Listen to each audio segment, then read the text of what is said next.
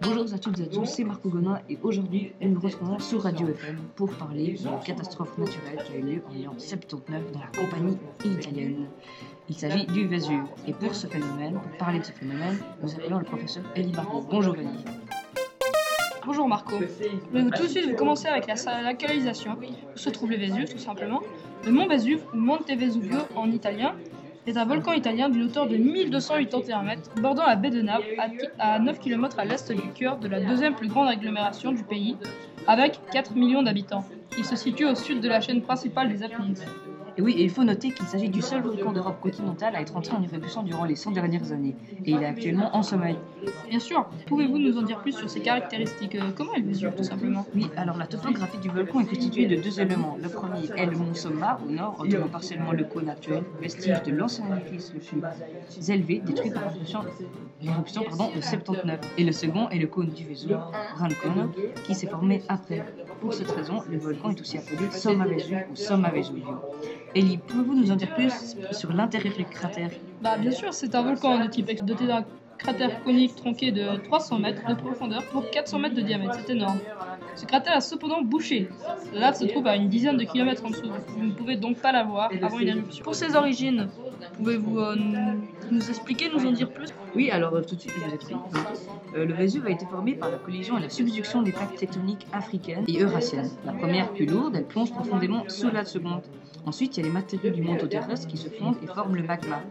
Celui-ci, qui est moins dense, que les roches solides environnantes, il remonte et ensuite il se crée un passage à travers les couches les plus fragiles de la surface terrestre et finit donc par former le volcan. Euh, pouvez-vous nous en dire plus par rapport à la, date de la plus grave catastrophe, son histoire? Bah Évidemment, euh, tout à fait. L'éruption du Vésuve qui a eu lieu en 979 avant Jésus-Christ, il y a très longtemps, est la plus célèbre des éruptions volcaniques de compagnie en Italie. Très destructrice, elle ensevelit sous un nuage de sang un certain nombre de localités de la Rome antique situées autour du sommet dans la baie de Naples, parmi lesquelles Pompéi et Herculanum, que vous connaissez certainement tous. En outre, elle occasionna la mort de Pline, l'ancien célèbre écrivain, naturaliste et romain, et témoin du début de l'éruption. Cette éruption a eu comme précurseur un tremblement de terre en 62, suivi d'une inondation. Ce séisme fut considéré comme banal car le Vésuve n'était pas considéré comme un volcan, seulement comme une montagne paisible. Mais lors de la dernière éruption en 1944, la lave détruisit totalement le village de San Sebastiano et Alvesuvio. Oui. Et euh, sur sa population, sa société, euh, qu'est-ce qui s'est passé? J'aimerais bien savoir. Oui, les sols volcaniques, très fertiles, attirent une forte densité humaine malgré le danger des éruptions comme celle de 79. Et selon les scientifiques, Naples est construite sur une chambre magnétique d'environ 400 km, dont l'explosion serait catastrophique. C'est vraiment horrible. La ville et son agglomération comportent une population de plus de 4 millions d'habitants, ce qui en fait la deuxième ville d'Italie derrière Milan. Aujourd'hui, c'est la seule région à être aussi peuplée au pied du volcan. Euh, quels sont les. Maman, euh, pouvez-vous euh, parler des prévisions volcaniques? Quels sont les contrôles du volcan? Tout simplement, les objectifs de la volcanologie sont de comprendre l'origine et le fonctionnement des volcans et des phénomènes assimilés afin d'établir un diagnostic sur les risques courus par la population et les activités humaines afin de les prévenir. Il y a un observatoire du Vésuve qui a été fondé en 1841. L'objectif de cet observatoire est de contrôler le Vésuve ainsi que d'autres volcans dans la région. Ce sont des phénomènes précurseurs. Les signes les plus typiques d'une éruption imminente sont des séismes peu profonds, des déformations de terrain, un échappement accru de gaz volcanique, un accroissement de l'intensité et des températures des fumerolles, des glissements de terrain et des éboulements mineurs. Une augmentation de l'activité magmatique, des bruits acoustiques donc forts. La plupart de ces signes commencent à se faire sentir des mois ou des semaines avant l'éruption. Le Vésuve est connu dans le monde entier comme étant un volcan à haut risque du fait de son type d'éruption et de sa proximité de la population. Et oui, il faut bien retenir que c'est un volcan qui est sous surveillance 24 heures sur 24, hein, ce qui est très bien, car il faut bien surveiller ce volcan. Il existe aussi deux grandes catégories d'éruptions. La première, c'est les éruptions effusives, sont des explosions car les gaz parviennent à s'échapper aisément. Les, éruptions explosives, les gaz retenus, ils finissent par s'échapper en provoquant des explosions plus ou moins violentes. Le Vésuve a connu trois types d'éruptions, mais nous allons parler que de celle euh, de 79, qui est de type plinien, du nom de Pline le Jeune. Il désigne un volcanisme explosif accompagné par l'émission d'un panache très dispersé. Euh, il faut éviter d'habiter à la base de ces volcans. Ces éruptions sont rares mais très très meurtrières.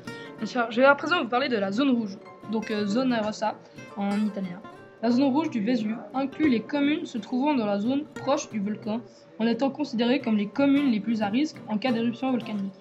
Le 11 janvier 2013, 7 nouvelles communes ont été ajoutées à ces zones au total. Ce sont 25 communes qui se représentent plus de 850 000 habitants, Ce qui est vraiment bien sûr. Et que se passerait-il euh, si une éruption euh, volcanique devait se produire?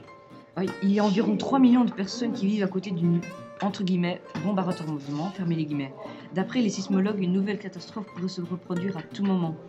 La catastrophe serait dévastatrice car il faudrait évacuer rapidement plusieurs centaines de milliers de personnes vivant à proximité immédiate du volcan. Ce serait une véritable tragédie pour Naples. Et les habitants de Naples et, de ses alentours ne se rendent pas compte du danger qu'ils peuvent euh, Guetter, les guettes. qui les guettent, exactement. Euh, quelles sont les mesures prises par les autorités Bah, Il y a des stratégies pour inciter les gens à quitter la zone à risque qui ont été mises en place. Il y a quelques années, le gouvernement proposait une aide financière de 30 000 euros par famille afin d'inciter les gens à quitter la zone, mais la, la région a interrompu ce programme d'aide. Les constructions autorisées dans la région sont anarchiques, il y a de la mafia, et ne respectent pas les normes de sécurité antisismique. Le plan d'urgence actuel est basé sur une éruption moins catastrophique que celle de l'an 79 avant Jésus-Christ. Oui, aujourd'hui, il faudrait une semaine pour évacuer la population. Le plan n'est pas réaliste selon les scientifiques car il faudrait plus de temps.